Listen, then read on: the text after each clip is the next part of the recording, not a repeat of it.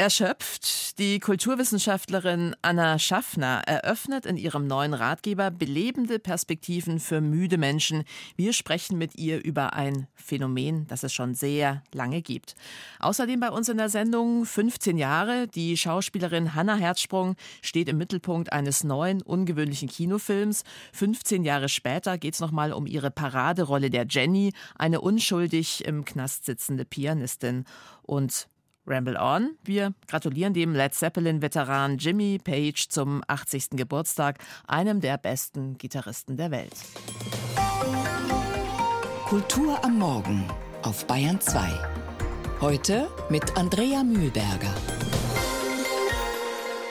Und zum Auftakt gleich mal ein großer Seufzer, ein Big Sigh, so heißt das neue Album von Marika Hackman, einer Indie-Musikerin und Multi-Instrumentalistin aus England. Der Titel und große Seufzer bezieht sich, so wird zumindest gemutmaßt, auf die Schreibblockade, die bei Marika Hackman am Anfang der Pandemie einsetzte. Doch die ist jetzt hörbar wieder vorbei.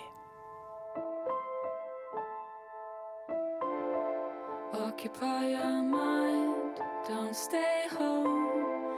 Talk to all your friends, but don't look at your phone. Scream into a bed, try to turn your brain off.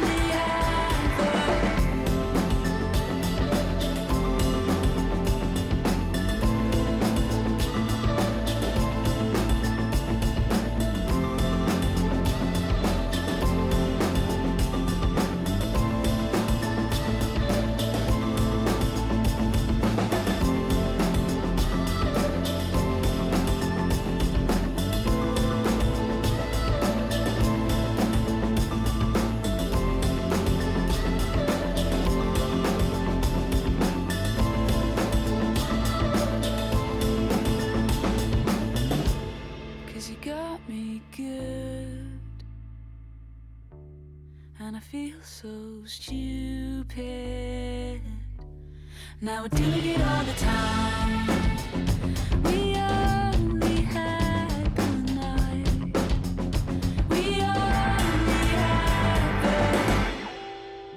America Hackman und ihr Song No Caffeine von ihrem neuen Album Big Sigh. Ja, und das war schon recht ungewöhnlich. Nächsten Freitag werden die bayerischen Filmpreise vergeben und schon gestern wurde die erste Preisträgerin bekannt gegeben. Hanna Herzsprung, Kategorie Beste weibliche Haupt. Hauptrolle. Und das macht ja auch Sinn. 15 Jahre, der Film zum Preis, der kommt ja auch schon diese Woche in die Kinos. Es ist die Fortsetzung des Dramas Vier Minuten, mit dem 2007 die Karriere von Hannah Herzsprung erst so richtig begonnen hat. In beiden Filmen spielt sie die Jenny, eine Frau mit Borderline-Charakter, im zweiten eben nur 15 Jahre älter. Moritz Hohlfelder, über Hanna Herzsprung und über ihre bisher wichtigste Rolle und eine Erfolgsgeschichte mit Verzögerung. Es hätte schon 2007 passieren können, das mit dem Hauptpreis. Hanna Herzsprung gewann damals zwar einen bayerischen Filmpreis, allerdings nur in Anführungszeichen als beste weibliche Nebendarstellerin. Preisträgerin für die beste weibliche Hauptrolle war damals Monika Bleibtreu, die ebenfalls für das Gefängnisdrama Vier Minuten von Chris Kraus ausgezeichnet wurde. Der Moment blieb trotzdem als zauberhaft in Erinnerung, denn Herzsprung erschien in einem dunkelblauen Seidenkleid auf der Bühne und versprühte mit ihrer unbedarften Fröhlichkeit ein bisschen Oscarseligkeit. Ja, Wahnsinn. Ich fühle mich wie eine Prinzessin. Danke, Strenes und Yves, für dieses wunderschöne Kleid. Das Spiel wiederholte sich dann ähnlich beim Deutschen Filmpreis mit der Vergabe der Lolas im Juli 2007. Wieder waren Monika Bleibtreu und Hanna Herzsprung nominiert und wieder wurde die Ältere ausgezeichnet. Bleibtreu als pensionierte Pianistin, die seit vielen Jahren in einem Frauengefängnis Klavierunterricht gibt, Dort trifft sie auf die 20-jährige Jenny, gespielt eben von Herzsprung, eine tickende Gefühlszeitbombe, die jederzeit hochgehen kann. Verurteilt wegen Mordes, eine wilde, unzugängliche, launenhafte und vor allem aggressive und musikalisch hochbegabte junge Frau. Vier Minuten erzählt von zwei Menschen, die einander herausfordern, die sich in kämpferischen Wortgefechten begegnen. Wo spielst dein Talent ins Klosett? Wie kannst du das wagen? Hansi. Halt die Klappe! Vier Minuten war das große Ereignis der Kinosaison 2007, gewann damals auch als bester Film die Trophäen beim Bayerischen sowie beim Deutschen Filmpreis. Regisseur Chris Kraus entwickelte Jahre später die so reizvolle wie letztlich fatale Idee einer Fortsetzung. Was ist aus Jenny geworden, wenn sie aus dem Gefängnis entlassen sein wird? Ist sie gebrochen oder einfach nur ruhiger und erwachsener geworden? Vielleicht sogar konstruktiver und endlich bereit, ihr großes musikalisches Talent zu entwickeln? Kraus entschied sich dafür, den emotional brodelnden Vulkan Jenny, das verletzte Wesen, so zu lassen, wie es auch schon vor 15 Jahren war, reizbar und roh. Hanna Herzsprung knüpft nahtlos an ihre bisher größte Rolle an. Ihre Vergangenheit, Jenny, ich weiß nicht. Die geht einfach nicht vorbei. Die Schauspielerin, die nächste Woche für 15 Jahre endlich mit dem Bayerischen Filmpreis für die beste weibliche Hauptrolle ausgezeichnet wird, spielt wieder grandios. Nur leider ist der Film um sie herum diesmal ein ziemliches Desaster. Man merkt ihm an, dass Chris Kraus das Wiedersehen noch wuchtiger gestalten wollte als im Vorgänger. So wird die nach der Haftentlassung in kirchlicher Resozialisierung lebende Jenny mit einem geflüchteten syrischen Pianisten zusammengespannt, dem der IS eine Hand abgehackt hat. Die beiden sollen in einer bekloppten TV-Show für Menschen mit Behinderungen namens Talent kennt keine Grenzen auftreten. Daneben wird dann noch der Mord aufgeklärt, für den Jenny unschuldig ins Gefängnis musste. Ihr damaliger Freund, der wirkliche Mörder, ist jetzt der Host der Talentshow, ein punkiger Abklatsch von Dieter Bohlen und wird zum Ausgangspunkt für eine krude Rachegeschichte. Dazu gibt es markige Botschaften wie diese hier. Solange du lebst, verschwende dich. Solange du lebst, verschwende dich? Genau. 15 Jahre ist ein Film, der nie zur Ruhe kommen will, der keine Balance zwischen Tragödie und TV-Satire findet, der an seinem Ehrgeiz, noch toller zu sein als ehedem vier Minuten, grandios scheitert. Nur die guten Schauspieler, allen voran Hanna Herzsprung, machen das halbwegs erträglich. Für die Hauptdarstellerin könnte sich immerhin ein Kreis schließen. Warum sollte sie für ihre Jenny 2024 nicht nur den Bayerischen Filmpreis gewinnen, was ja schon sicher ist, sondern, wie ehedem Monika Bleibtreu, auch die Lola? Möglich wär's. 15 Jahre. Am Donnerstag kommt der Film mit Hannah Herzsprung bei uns in die Kinos.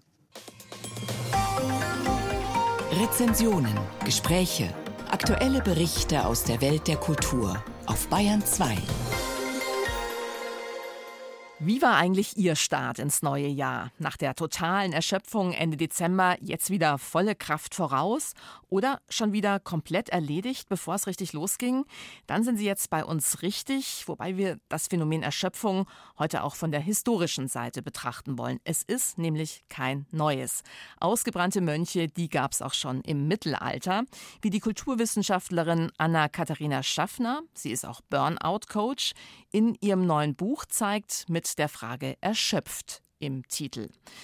Nur scheint jede Generation davon überzeugt zu sein, dass sie noch gestresster, noch erschöpfter ist als ihre Vorgänger. Wie kommt das, Frau Schaffner? Warum versucht denn jede Generation, sich als die erschöpfteste aller Zeiten darzustellen? Ich würde sagen, dass Erschöpfung ein allgegenwärtiges und zeitloses Phänomen ist. Also es gab wirklich schon immer die Erschöpfung und man kann Theorien und ähm, therapeutische Schriften zur Erschöpfung wirklich bis ins alte China zurückverfolgen.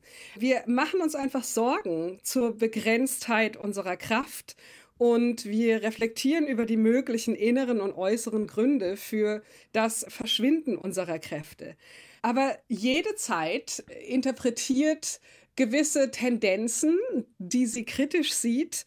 Und oft ist unsere Erschöpfung ein Anlass zur Kulturkritik. Also zum Beispiel in unserer Zeit haben wir Angst vor neuer Technologie, äh, der Tatsache, dass wir durch Handys und Social Media nicht mehr abschalten können, dass unsere Work-Life-Balance sehr brüchig geworden ist. Und über das machen wir uns Sorgen und unsere Erschöpfung erklären wir oft durch diese Tendenzen. Aber in der Vergangenheit haben Leute sich Sorgen gemacht über Tagesdämonen, über zu würziges Essen, über die Frauenemanzipation und über den unlauteren Einfluss des Planeten Saturns.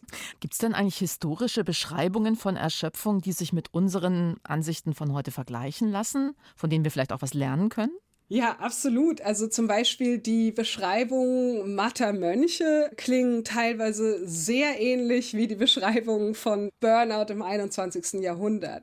Viele Mönche hatten wahnsinnige Probleme, sich zu konzentrieren. Das war ja quasi ihr Job, sich auf spirituelle Dinge zu konzentrieren und quasi den ganzen Tag zu beten und zu meditieren. Und das ist natürlich mental und emotional unglaublich anstrengend. Und viele Mönche haben auch sehr interessante Techniken entwickelt, um sich besser konzentrieren zu können. Und teilweise sind die Beschreibungen der Mönche ganz ähnlich wie die Beschreibungen, die wir heutzutage produzieren, wenn wir über unser Burnout reden. Also die haben sich dauernd abgelenkt, die sind dauernd rumgewandert, haben in den Himmel gestarrt, gesäuft, haben zu viel geschlafen, haben zu viel gegessen. Da kann man sich wirklich sehr gut wiedererkennen in einigen dieser Beschreibungen. Was ich sympathisch an Ihrem Buch fand, Sie geben die Empfehlung, dass man Ihr Buch über Erschöpfung einfach mal nur kapitelweise lesen soll. Also um sich nicht zu stressen und auch nicht unbedingt der Reihe nach. Ich bin da gleich zu einem gesprungen, das sich auf eine meiner literarischen Lieblingsfiguren bezieht, den Oblomov, eine ah. Schöpfung der russischen Biedermeier-Literatur. Der ist ja auch auf ganz besondere Weise erschöpft. Vom Nichtstun ja, Oblomov ist auch eine meiner Lieblingsfiguren. Also Oblomov ist eigentlich ein Philosoph der Faulheit. Oblomov sieht es einfach nicht ein, dass wir uns dem protestantischen Arbeitsethos unterwerfen sollen. Und er hat eigentlich sehr tiefe philosophische Einwände zu dem permanenten Diktat, aktiv zu sein, produktiv zu sein. Und Oblomov ähm, sieht einfach die Belohnung dieser Tätigkeiten nicht so, wie wir das sehen. Also der hat eine sehr spannende philosophische Gegeneinstellung zu dem Imperativ, permanent aktiv zu sein. Eine spannende Gegenfigur. Ja, und in seiner Verweigerungshaltung, da liegt ja auch etwas Erschöpfendes, oder verstehe ich das falsch? Ja, also was wichtig ist, wenn wir Nein sagen zu gewissen Sachen, ist, dass wir zu etwas anderem auch Ja sagen müssen. Und Oblomov hat teilweise Alternativen, aber teilweise auch nicht gefunden dafür. Und ich denke, das ist auch für uns und für die Erschöpften generell wichtig, dass wir irgendetwas anderes haben. Also wenn wir uns so aus den Zwängen der Arbeitswelt äh, ein bisschen rausarbeiten wollen, dann müssen wir etwas anderes aufbauen, was uns anzieht und was uns ähm, Bedeutung stiften kann und was uns Lebensfreude vermitteln kann. Ja, man merkt schon, Frau Schaffner, Ihr Buch hat auch Ratgebercharakter. Fühlt man sich erschöpft, dann wird man ja weniger leistungsfähig, man kann sich schlechter konzentrieren, wird langsamer. Wie kommt man aus so einer Erschöpfungsspirale eigentlich wieder raus? Wenn wir erschöpft sind, haben wir ein, oft ein Energiedefizit. Dann mangelt es uns an Energie. Und die Energie, die wir haben, müssen wir dann sehr weise einsetzen. Und es ist wichtig, dass wir die dann nicht verschwenden an Sachen, die wir sowieso nicht ändern können, sondern dass wir die dann ganz gezielt auf Phänomene richten, über die wir eine gewisse Kontrolle haben. Wie gehen Sie das denn an jetzt so zum neuen Jahr, wenn Sie weise mit Ihrem Energiehaushalt umgehen?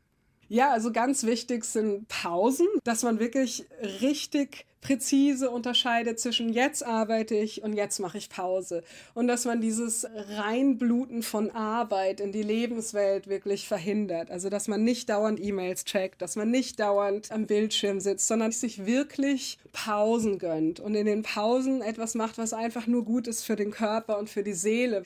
Also Pausen machen und nicht in dieser Grauzone gefangen sein, in der man weder arbeitet noch sich ausruht. Das ist die schlimmste Gefahrenzone für Burnout. Weil wenn wir nicht mehr ordentlich Pause machen, dann kann sich der Körper nicht mehr erholen, kann sich der Geist nicht mehr erholen und unser Energiedefizit wächst einfach immer weiter.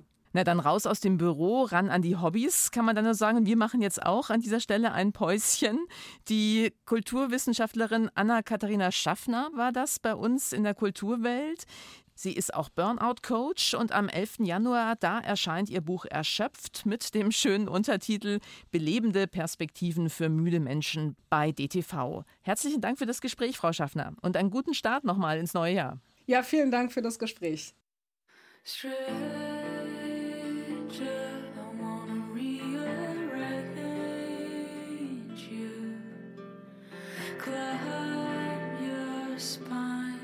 shake your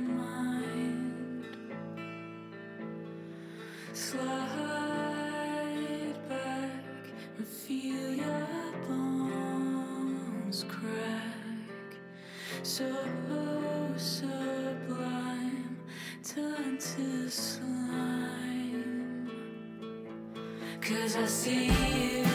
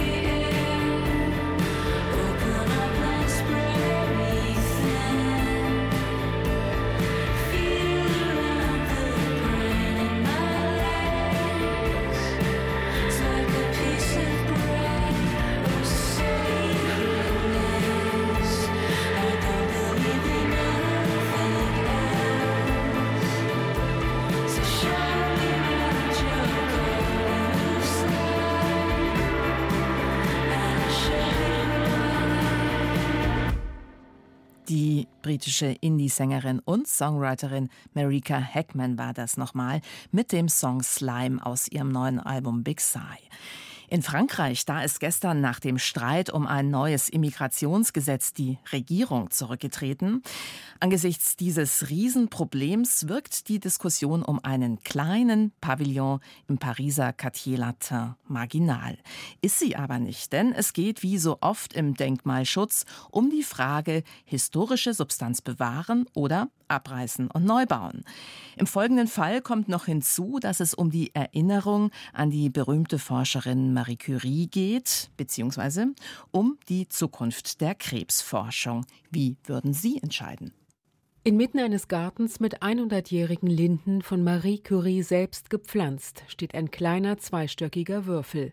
Heller Backstein, oben ein halbrunder Steinfries, der Pavillon des Sources. Kulturerbebeauftragter Stefan Bern protestiert gegen einen Abriss. Er hat im Radio France Culture erklärt,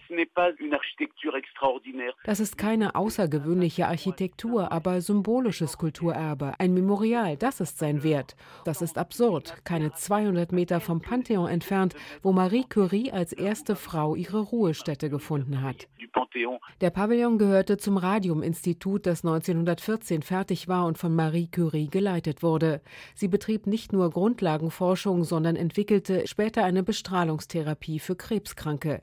Ihr eigentliches Labor sei heute Museum und nicht vom Abriss bedroht, betont die Institutsleitung gegenüber der Nachrichtenagentur AFP. Das Institut trägt heute Curies Namen, umfasst auch zwei onkologische Krankenhäuser und ist weltweit mitführend in der Krebsforschung. Mit einem fünfstöckigen Neubau will es in dem dicht besiedelten Viertel auf 2000 Quadratmetern das erste Zentrum für biologische Chemie Europas bauen. Raphael Rodriguez vom Institut Curie. In diesem Pavillon hat Marie Curie ihr radioaktives Material, ihre Abfälle gelagert und nicht geforscht. Es ist radioaktiv verschmutzt. Niemand darf da rein, niemand kann dort experimentieren. Im neuen Gebäude aber werden wir Biologie, Chemie und Medizin verbinden verbinden. Will man leidenden Patienten helfen oder ein gesundheitsschädliches Gebäude auf Kosten des Steuerzahlers erhalten? Laut Online-Kunstmagazin Tribune de l'Art steht in Dokumenten des Curie-Museums selbst, Marie Curie habe in dem Pavillon sehr wohl ein Team für die Abfüllung von Radongasampullen zur Wunddesinfektion in Lazaretten ausgebildet. Frankreichs Kulturministerin Rima Abdul Malak hat dem Institut Curie abgerungen, den Abriss auszusetzen. Doch der bleibt, genau wie der Neubau, genehmigt. Kunstmagazinchef Didier Rigner sieht nur eine Lösung. Den Pavillon auf die Denkmalliste setzen. Zerstören kann man sonst alles von heute auf morgen. Während die Kommission Altes Paris dies schon lange beantragt hat, greift das grün-rote Rathaus nicht ein. Immerhin hat Stadtrat Emile Meunier einen Vorschlag. Wir haben Büros im Pariser Nordosten, die stehen leer. Warum nicht dort den Curie-Campus erweitern? Das Institut Curie akzeptiert aber nur nur einen neuen Bauplatz am selben Ort, spricht auch nur von gestoppter Dekontaminierung.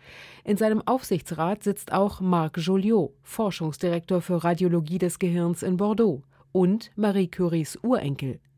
Ausgerechnet er will den Pavillon der Forschung opfern und sagte bei France Info: Schade, dass wir jetzt Zeit verlieren, denn wir werden und müssen das Projekt umsetzen. Dafür ist das Institut da. Ich würde den Pavillon gern erhalten, aber das sind 100 verseuchte Quadratmeter, damit kann man nichts machen. Ein Passant hat doch noch ein Argument für den Pavillon. Es gibt eh schon wenige Orte, die dem Gedenken an Frauen gewidmet sind. Das wäre also ein Verlust für Paris. Euh, Wie hätte die erste Frau mit Nobelpreis entschieden? Ihre Linden sollen auch bei Neubau bleiben. Ein Blick auf die Bauzeichnung des 24 Meter hohen Klotzes weckt daran Zweifel. Stephanie Markert aus Paris über den Fall des kleinen Pavillon des Sources von Marie Curie. Er braucht nicht unbedingt einen Erinnerungspavillon. Er hat schon seinen Platz in der Hall of Fame des Rock'n'Roll und er wird in seinen Songs weiterleben, die er mit Led Zeppelin aufgenommen hat, denn die Gitarrenriffs von Jimmy Page sind einfach legendär. Der große Solist und Komponist an der Gitarre feiert heute seinen 80. Geburtstag und Imke Köhler gratuliert ihm aus London.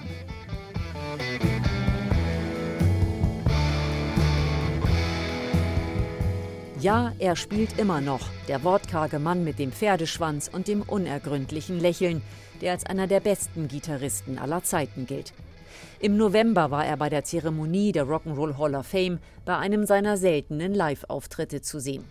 Viele Led Zeppelin-Fans werden Jimmy Page aber mit diesem Song im Ohr haben.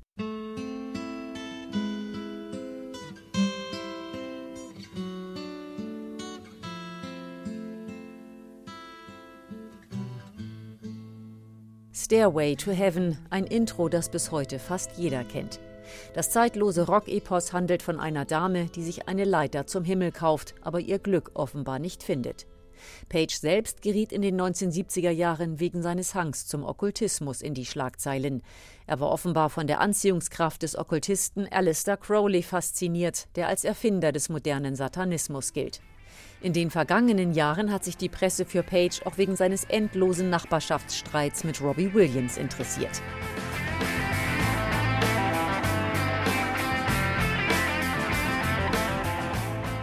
Jimmy Page arbeitete in den 1960er Jahren zunächst als Sessionmusiker, etwa für Tom Jones oder Joe Cocker, spielte ab 1966 in der Bluesband Yardbirds und gründete zwei Jahre später Led Zeppelin. We had this uh, one rehearsal we all knew instinctively from that point that we'd never felt anything like that before. Wir hatten damals diese eine Probe, erzählt Jimmy Page, und wir wussten instinktiv von diesem Moment an, so etwas haben wir noch nie gefühlt. Zusammen mit Sänger Robert Plant, Schlagzeuger John Bonham und Bassist John Paul Jones habe es nur 30 Stunden gedauert bis zum ersten Album von Led Zeppelin. First album was done in collectively 30 hours. Als das Debütalbum erschien, führte in Deutschland gerade Schlagersänger Heintje die Album-Hitparade an. Led Zeppelin vereinte Elemente von Blues, Rock'n'Roll, Folk und orientalischer Musik zu einem neuen, unverkennbaren Sound, der auch zum Wegbereiter des Heavy Metal wurde. Jimmy Page, der im Alter von zwölf Jahren das Gitarrespielen angefangen hatte, probierte sich aus, spielte mit einem Cellobogen, verzerrte den Klang, bewegte sich wie selbstverständlich zwischen harmonischen Melodien und aggressiven Riffs. Aggressiv ging es auch nach manchen Auftritten zu. Zur Legende der Band gehören nicht nur Sex, Drugs und Rock'n'Roll, sondern auch zerlegte Hotelzimmer. Wenn du zweieinhalb, drei, manchmal dreieinhalb Stunden spielst, dann bist du so voller Adrenalin. Du kannst nicht einfach nach Hause gehen und dich ins Bett legen. Die Ära von Led Zeppelin endete 1980 nach dem Tod des Schlagzeugers.